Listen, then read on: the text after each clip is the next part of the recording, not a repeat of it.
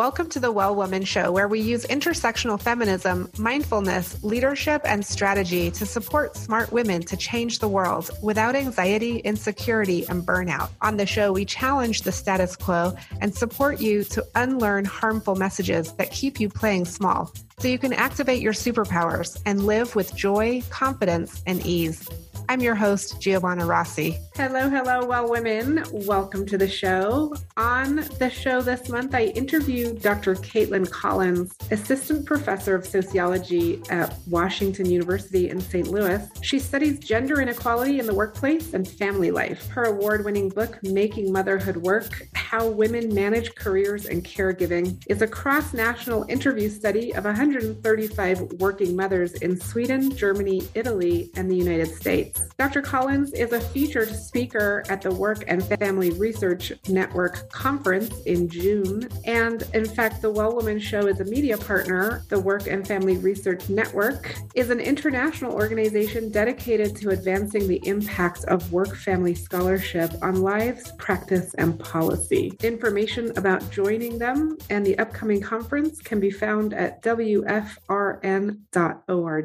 I'll be interviewing several WFRN scholars leading up to the conference, and you can find them all at npr.org and search for The Well Woman Show. As always, the links and information are at wellwomanlife.com slash radio. The Well Woman Show is thankful for support from the Well Woman Academy at wellwomanlife.com slash academy. I'm speaking with Dr. Caitlyn Collins this morning. Welcome to the show. Thank you for having me. Oh, it's so good to talk to you. And Dr. Collins, I want to get started by just asking you to share with listeners who are you in the world today? I am coming to you today in my professional capacity as an assistant professor of sociology at Washington University in St. Louis. And I conduct research on gender inequality in the workplace and family life. And I'm here today to chat with you all about a book I published uh, a couple of years ago about the experiences of working mothers in different countries, trying to get a sense for how they navigate employment and motherhood in places with very different policies and cultural attitudes about men and women and work and family. Yes, we are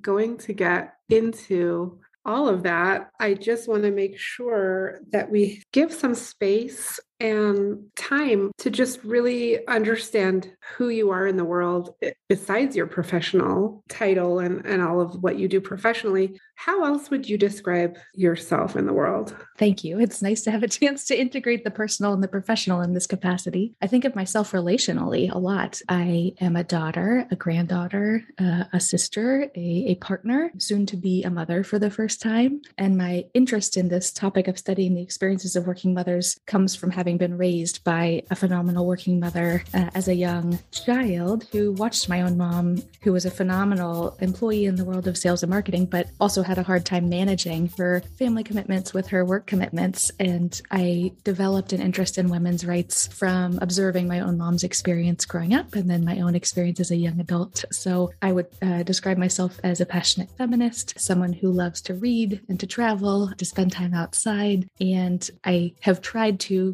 create a career trajectory for myself that integrates the the personal and the professional so that my kind of political commitments that guide me in life um, align in some wonderful ways with mm. my professional commitments too. Mm, i love that. Okay. Yeah i think it's really important to ask women and to hold space for this conversation of integrating the personal and the professional. And of course that's what we do on the well woman show a lot. But you know you're sort of living it too right? And and i really relate to that because i earlier in my career was I was also living the professional commitment to really trying to identify economic security policy solutions for women and families while also becoming a new mom myself. And so so you're you and I are both trying to achieve these ends both in our own our own home lives but also in our when we have our professional hats on too. Yeah, so it's definitely makes it really interesting and and relatable, right? When you're doing both. So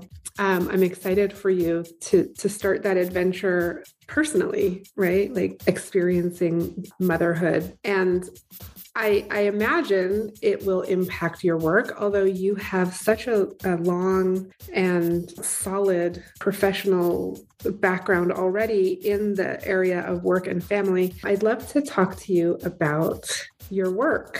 So, as you said earlier, you're you're an author of Making Motherhood Work: How Women Manage Careers and Caregiving. And I would love to ask you, there's so much in the book and, and we'll get into some of the pieces, but big picture, how has the quote unquote great resignation and we can talk about what that really means how has that impacted your work and and your conclusions and, and your thoughts about the work family conflict and the solutions that you that you offer? The pandemic has upended life as we know it right? And I conducted the interviews for this book with working mothers in Sweden and Germany and Italy and the US prior to the pandemic, right? And what I think the, the pandemic has underscored is the reality that all of us need care. All of us rely on care to stay afloat ourselves, but we also provide it to other people in various ways. And the pandemic really underscored how important a care infrastructure is to any given society. You know, when schools and daycares closed down across the board in spring 2020, parents were suddenly left to fend uh, for themselves around the clock. And for especially white collar workers, able to continue their jobs from home, this meant their home spaces were now workplaces as well as classrooms, gyms, uh, you know, and daycare mm-hmm. uh, spaces for their children. And I think we were already asking mothers, especially mothers in the US, to really do the impossible. Uh, you know, the truth is that most mothers in the United States work for pay outside the home now, and most of them do so full time. And yet they still bear the disproportionate responsibility for the domestic sphere, right? Caregiving and the housework that keeps households going. And now, in the case of the pandemic, all of this was taking place in the same space around the clock. And the great resignation to me was an indicator that when something has to give, very often what ends up giving is mother's employment, with I argue deleterious consequences for their own personal well-being, but also their their professional trajectories too. So this great resignation has real consequences for women both at home but also in the world of work. And unfortunately, I think it's going to have lasting consequences. And my cross-national approach in studying this topic feels relevant here because other countries handled the pandemic very differently than did the United States, right? Um, in other countries, the sorts of phrase, let's, you you know, let's take Denmark for an example, a, a, place I've written a little bit about. But Denmark is a place that had, for example, schools and daycares were the last places to close and the first places to reopen. Mm. Here in the United States, we so often saw, unfortunately, in my way of thinking, in the pandemic, bars and gyms and restaurants open, and yet schools and daycares closed, which honestly constitute the, the largest infrastructure for care we have in the United States. Yeah. And absent that care infrastructure, someone has to take care of the children. And so what often happens is that that work falls to mom's shoulders when when care solutions fall through the cracks or, you know, evaporated in the pandemic, mom's employment is what ended up buckling to make way for family commitments. Yeah, and I I do think that the language around the great resignation really puts the burden on the individual or, or blame rather sort of oh it, it's about people resigning and actually problem with that framing yeah like me too. too and and you you talk about this in your book but i think it's really relevant here with the great resignation which is that and, and i wrote a piece about this last year about it's actually really a great recognition recognizing that actually this system doesn't work for me as an individual as a family as a society and so so I, I like to reframe that. What do you think? I like that that terminology about a recognition a lot. Part of what is a continued source of frustration and also to be honest a source of inequality I think in the United States is who already does recognize the importance of caregiving and the centrality of caregiving to daily life and mm-hmm. who has the luxury of not recognizing that day to day. And the honest truth is in the United States because so much of that work falls to women's shoulders, women have long recognized how important this labor is, but we as a society do not t- tend to value value the work, the labor, the very real work involved in caregiving. And the pandemic underscored just how central caregiving is to daily life. And uh, you mentioned this this focus on the individual, which I think is is really a, a uniquely American approach to understanding the the stress, the overwhelm, the guilt, the burnout, the the difficulties that parents face trying to navigate employment and caregiving. And you yeah. I, you mentioned this piece that you wrote. I, I, I authored something with three wonderful co-authors who have done work with me on on parents' employment in the pandemic, and we in a Washington Post op-ed talk about what this is in reality more like the great push rather than the great resignation to underscore the structural reasons why a lot of parents felt pushed out of the workplace, mothers in mm. particular, right? And so we have to, we have to situate women's decisions to leave jobs or to reduce their working hours in the broader context of what they can envision for themselves, right? What do parents find possible for themselves? And in the pandemic, many women felt pushed to their to a breaking point and the one thing they were able to change structurally about their day to day life, the caregiving still had to happen, right? But yeah. for some women, that meant stepping back from paid work. Um, again, as I said, with plenty of negative consequences. But when something has to give, very often it's women's employment that ends up giving. And, and I think framing it as the great resignation suggests that this is just, you know, women just making a you know a free choice right when actually they're they're the choices available to them were deeply deeply constrained and that yeah. to me is the heart of the inequality here women mm-hmm. deserve to have a much broader set of options available to them when they think about how they want to combine uh, caregiving and employment if at all and yeah. uh, we live in a society that doesn't offer women very many options right okay i have so many things I want to ask you about.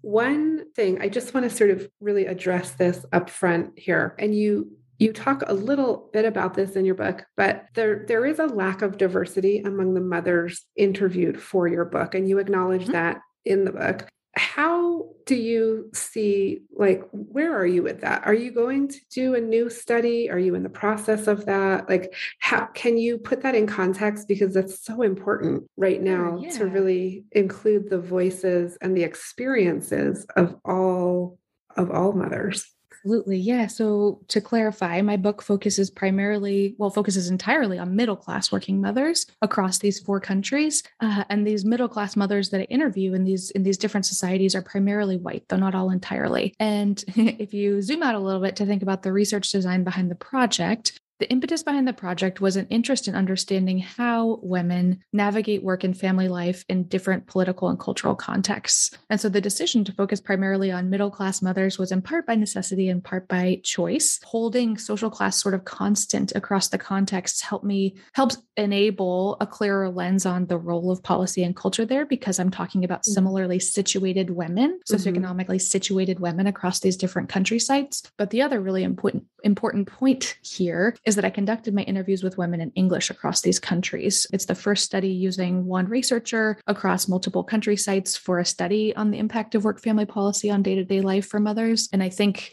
you know, it is a big trade off to focus only on middle class mothers, but it gives me both analytic clarity and an ability to have these conversations just myself rather than having to rely on a series of translators to chat with women across these countries. And English speaking women are primarily middle class um, in these other societies. And so that was uh, kind of a necessary restriction of the sample of women that I ended up speaking to. I think that studies on other groups of mothers, whether that's a study on low income mothers, a study on racial and ethnic minority mothers or immigrant mothers, for example, a study on just single mothers, right? Mm-hmm. Or even mm. a study on fathers are all wonderful, important, timely, relevant projects. And I encourage, I hope that the project serves as, as an inspiration for other folks to kind of pick up the torch and carry these projects out. My own work is pivoting to look at the, the US childcare system here in the United States for my next project. But so I'm not conducting the studies I just mentioned myself yeah. moving forward. But this is the beauty of academic research, right? We can't do everything in one project. We are already standing on the shoulders of giants who came before us in publishing work on this topic. And my hope again is that more folks kind of extend the research, complicate the research, add nuance to my findings by talking with other groups of women women. So the group that I'm speaking to is, is somewhat homogenous, but talking about that in an intersectional way is really important. How do how do my findings extend or not to other groups of women is a really important kind of open empirical question. So mm-hmm. I'm hopeful hopeful this spurs other projects, but I'm also cautious in talking very specifically about the group of women I spoke to and not generalizing that to, to yeah. the experiences of all mothers. Yeah, yeah, great, great clarification. Thank you for that. And I, I, do want to ask you about, and you brought this up, or, or we were talking about a little bit about it just a, minute, a few minutes ago.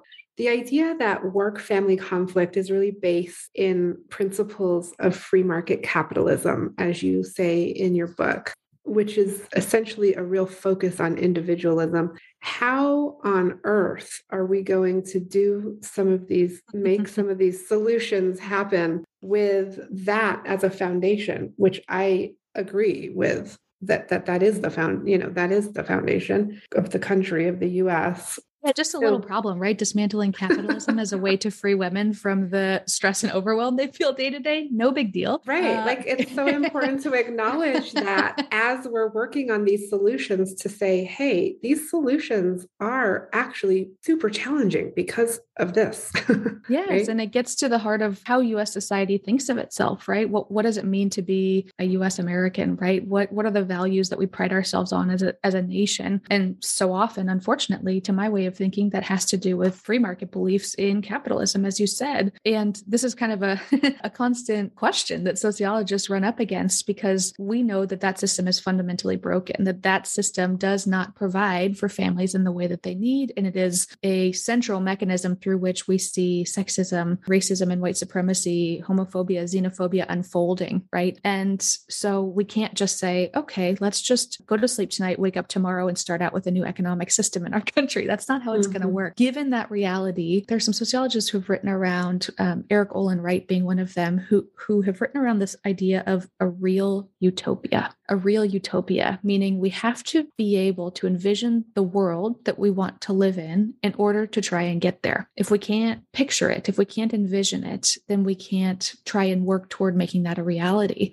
And so, this idea of real utopias is that we need to kind of design the world in which we want to live and then think about stepping stones that move us, you know, slowly but surely in a positive direction toward that vision, right? And a lot of sociologists have done work around this. I'm certainly not uh, the first or the last but my book is an effort to get us closer to that by looking at other societies that already are leaps and bounds ahead of where the United States is, right? We don't have to start from scratch in envisioning this better, kinder, gentler, more just, fair, and inclusive world. So, Erik mm-hmm. Olin Wright, this wonderful sociologist, passed away several years ago, talks about what he calls accessible way stations, right? What are these way stations that can move us in the right direction? And given the realities of free market capitalism, to my way of thinking in the United States, part of what this means is showing empirically that there is a strong economic and business case for more robust work family policies in the United States. Mm-hmm. And the mm-hmm. beauty is that we have that empirical research now. For example, paid parental leave. There are robust benefits for paid parental leave, of course, not only for children and for mothers and fathers, but research has shown quite clearly that offering paid parental leave offers a panoply of benefits to employers and also to the national economy. So, if we are operating in this free market capitalistic society, we also have research to show that supporting working parents actually benefits us uh, financially, benefits us economically. And making that argument to me is one kind of step in a positive direction toward passing these yeah. policies at a national level. So, to me, that's one way of thinking about what change looks like given the current current you know structures in which we operate day to day. Yeah.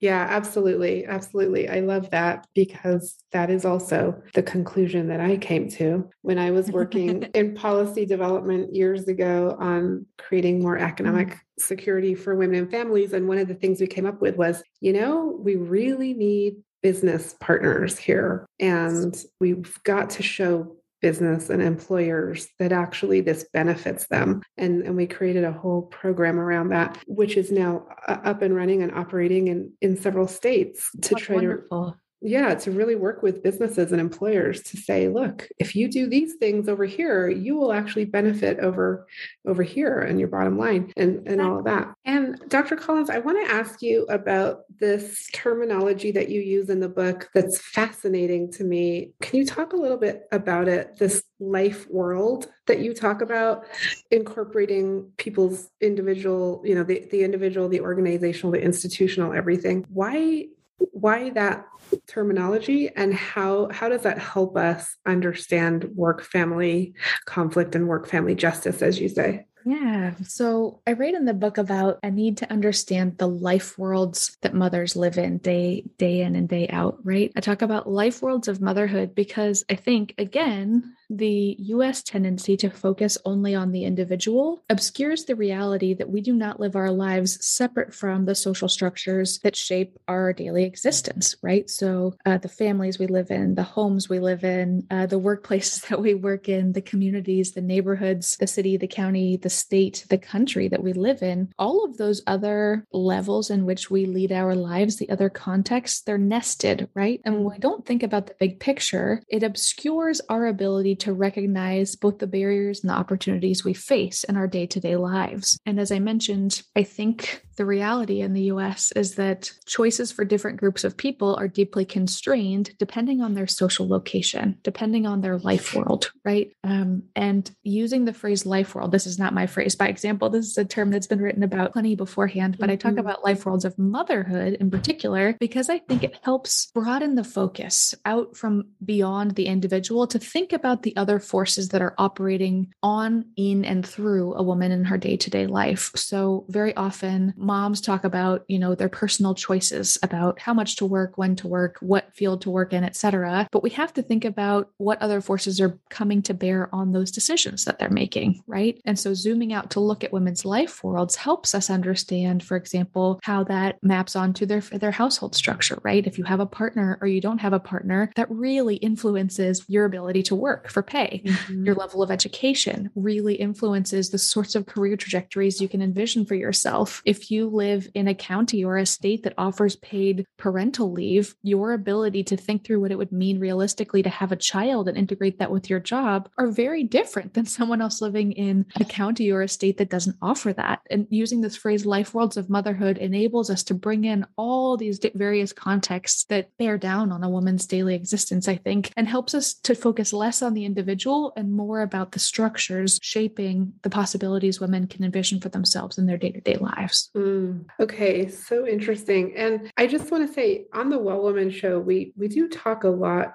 uh, to and about motherhood, but we don't actually limit it to that. It's sort of like we we talk about women integrating work, you know, their professional lives and their caregiving lives, whether that is caring for children or mm-hmm. parents or other relatives. We we find that women are the caregivers right in in yeah. the family generally and so does your work ap- apply equally to all caregiving Hmm, good question. So I think the truth is, I, I talk in my book specifically about the experiences of mothers, but all of us caregive, as you pointed out. All of us have other people to which we have responsibilities and commitments, whether that's to children or whether that's to parents, to partners, to other relatives, to our next door neighbors, right? Mm-hmm. to the mm-hmm. people in our workplace that we show up to show up to and see day in and day out for many of us 40-ish hours a week. We care for all sorts of people and all sorts of we think about kind of the web of care that we are all enmeshed in, it's not just parents, it's all of us, right? And I think all of us deserve to be able to hold down a paid job in addition to caring for the people who matter to us, regardless of whether or not we're parents ourselves. And we live in a society that doesn't value that labor of caregiving very much. And we certainly don't create opportunities for folks to integrate their paid work and their family care or other forms of care very well. And that negation of the reality that so many of us are engaged in care is part of the problem. So, realizing how central this is to our daily lives, I think, is a big step in the right direction. And honestly, I think the pandemic helped underscore that reality in a way that we didn't talk nearly as much about beforehand. Yeah, absolutely. Yeah, I love how you say in the book all adults have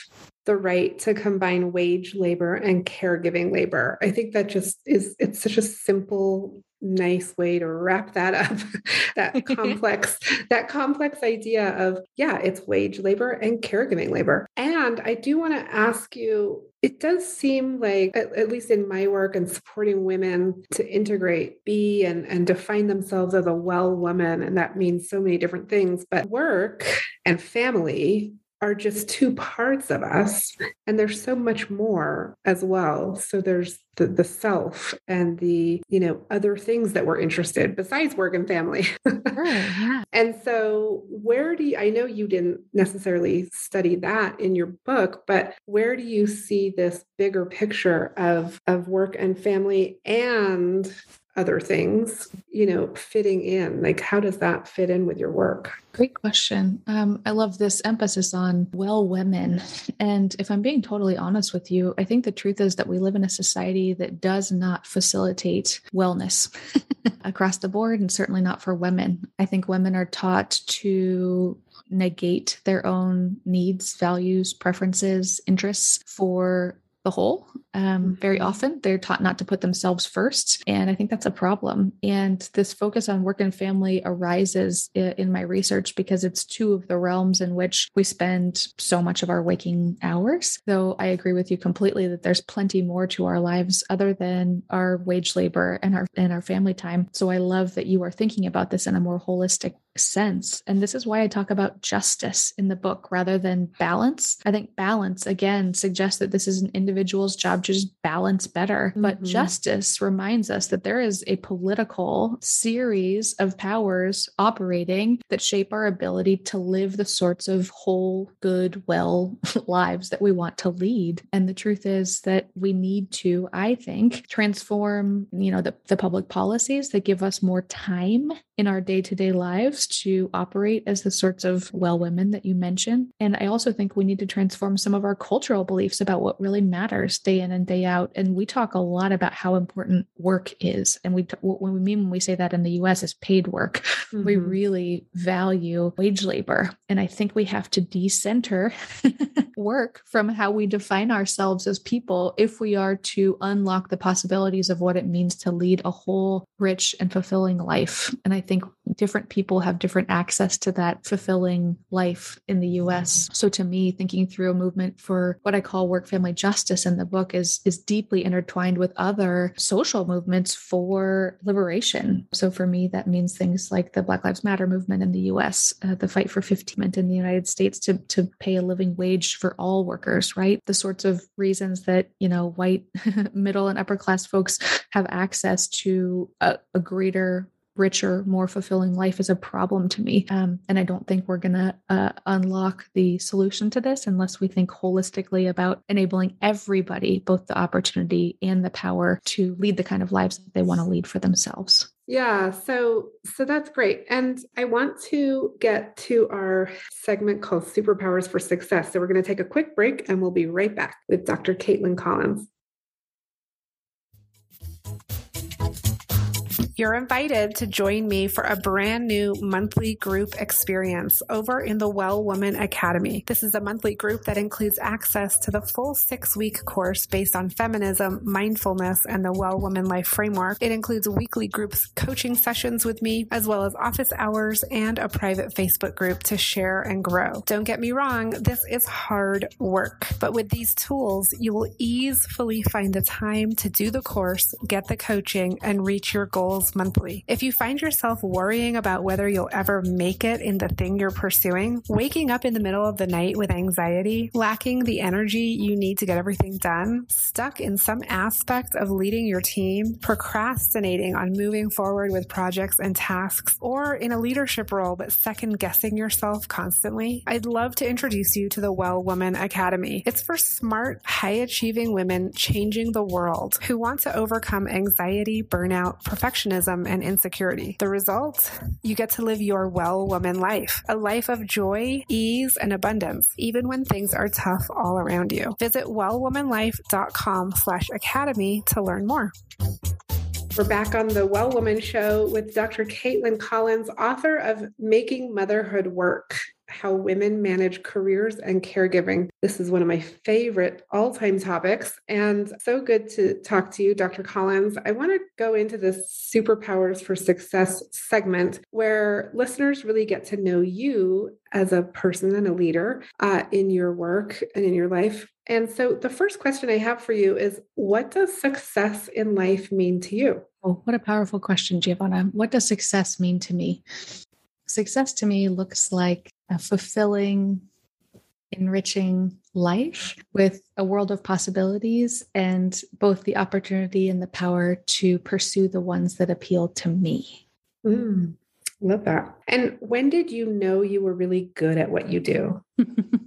Man, that's a funny question to ask an academic because I think so many of us uh, in in this field spend our lives learning which also means that we spend our lives realizing just how much we don't know about the way the, the world operates mm-hmm. uh, and i'm a sociologist who studies social inequality and i feel like the more years i work in this in this field um, the more classes i teach with wonderful students the more academics i meet and the the research that i read about the more i feel like i don't know that much so that's it feels like a funny question to be answering but i think in graduate school realizing that am really good at interviewing people who I don't know and getting them to speak candidly, openly, intimately, um, mm. and in a vulnerable way about their fears, their hopes, their regrets, their perspectives, their truths, even if I only met them 30 minutes before, was a strength of mine. And I think conducting this project across countries um, and asking women to open up to me about motherhood, about their jobs, about their relationships, about their hopes for the future with people who I had only met a few minutes ago and learning such, you know, rich, beautiful, detailed, sometimes agonizing stories about women's mm. lives underscored to me that that this whole interviewing thing is something that I, I think I have a skill for. Mm. Okay. I love that. I love this question because I get such such a variety of answers and I think it really mm. helps. It supports listeners to connect back with what they are, you know, what they feel they're really good at. And so this is it's just it's a great thing to talk about. And so my next question is just can you describe a personal habit that contributes to your own well-being so that you can be who you are out in the world? I love these questions, Giovanna. Headspace, the meditation app, has become mm. central to why to my well-being on the tenure track as an assistant professor. The job of an academic is is very often quite a lonely one and you spend a lot of time in your head and the work is one where your brain your ideas your thinking your your writing is what you're valued for and what i often think that means as an academic is that we perhaps overvalue our thoughts and our analytic capacities without mm. sitting in our whole truths, our whole person, very often. And um, having a, a, daily meditation practice has helped me connect with my whole self and not just the analytic thinking side of my brain that I am valued for in the workplace. Yes. Um, and even carving out a few minutes a day to reconnect with my breath, to reconnect with the silence of my mind instead of only the thinking side of my mind has been enormously beneficial. And the more I meditate, the more connected to my whole self I feel rather than just um, my thinking brain. Yes. Oh, thank you for really explaining that because I have found talking to academics can be quite challenging in that way. Um, I hear that. I hear that deeply. okay. And so, what superpower did you discover you had only to realize it was there all the time? Think my intuition, I would argue, it could be a superpower. Um, mm-hmm. Um, I mentioned at the beginning of our conversation that my interest in studying gender inequality at, at work and in family life came from my own experiences with my own wonderful mother growing up. And the reality to me that my professional life was driven by, by, by my very young experiences watching my own mom you know when my my mom folks got divorced my mom was a single mother for a period of time and she would you know when schools and daycares closed she would take my sister and I to her boardroom meetings and we would sit in the corner of her boardroom meetings and I would watch her command these you know roomfuls of men in suits so powerfully um, and then afterwards shuffle us home and, or to daycare or to school or whatever and I remember my mom apologizing a lot to us as a kid. And I don't didn't really understand mm. why at the time, but I think at a young age I had an intuitive sense that there was something unjust about the scenario for a wonderful mom like myself who was already deeply advantaged, right, by her race, by her social class, by her level of education. If she was having such a hard time combining employment and motherhood, imagine how much more difficult things would be for for other sorts of women, right? And mm-hmm. to me, this this sense of unfairness at a young age has honestly blossomed into a career trajectory studying social inequality in, in the discipline of sociology. And so I think this intuitive sense at a young age that what I was watching my own mom go through just didn't seem fair blossomed into a career trying to think through what it would mean to create more fair just, equitable, and inclusive lives for for mothers across the board is something that I think of as a superpower now, yeah. and feel very proud, but also grateful to be able to to glean uh, how these personal experiences map onto a professional trajectory that I find really fulfilling and rewarding.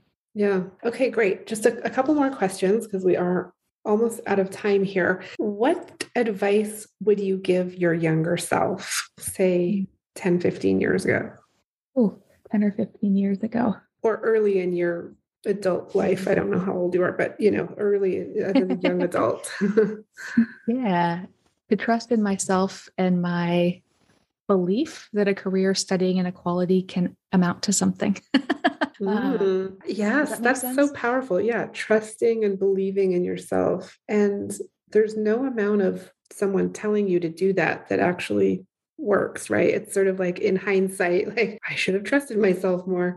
Yes, exactly right. Exactly right. Trusting that intuition that we talked about. I think um, there are a lot of reasons I think women in particular are taught to discount that inner voice, that sense of intuition. And actually using that as a guide, a source of wisdom, I think is so valuable. And so pushing against that desire to silence it is really important, um, I think, for everyone, but women in particular. Mm, okay. Do you identify, and I think you already said yes earlier, but you identify as a feminist. What does that mean for you? Oh, a feminist is is someone who believes that men and women deserve the same rights, resources, and power and respect. Rights, resources, power, and respect, uh, to my way of thinking. And feminism is not um, anti men in the slightest. I think feminism is wildly beneficial to men in addition to women. But it is the simple question of treating men and women uh, equally when it comes to giving them rights, resources, power, and respect. Mm-hmm. Okay. And last question, Dr. Collins, what are you reading right now? What's on your nightstand? What's on my nightstand? A book called Parent Nation by Dana Suskind. Dr. Suskind is a pediatric surgeon, and she wrote this amazing new book um, that's making an argument similar to the one that I make in my book about the reality that Americans tend to think of raising kids as this personal and private responsibility. And her book argues that, in fact, this is really bad for kids, it's bad for families, and it's bad for society as a whole. She argues that we need to think of caregiving as a collective responsibility. And I'd encourage all your listeners to go pick up a copy of Parent Nation. Ooh, interesting. Okay, great. Ooh, so good. And this is a great place to, to leave this conversation, although I feel like we could talk for hours more.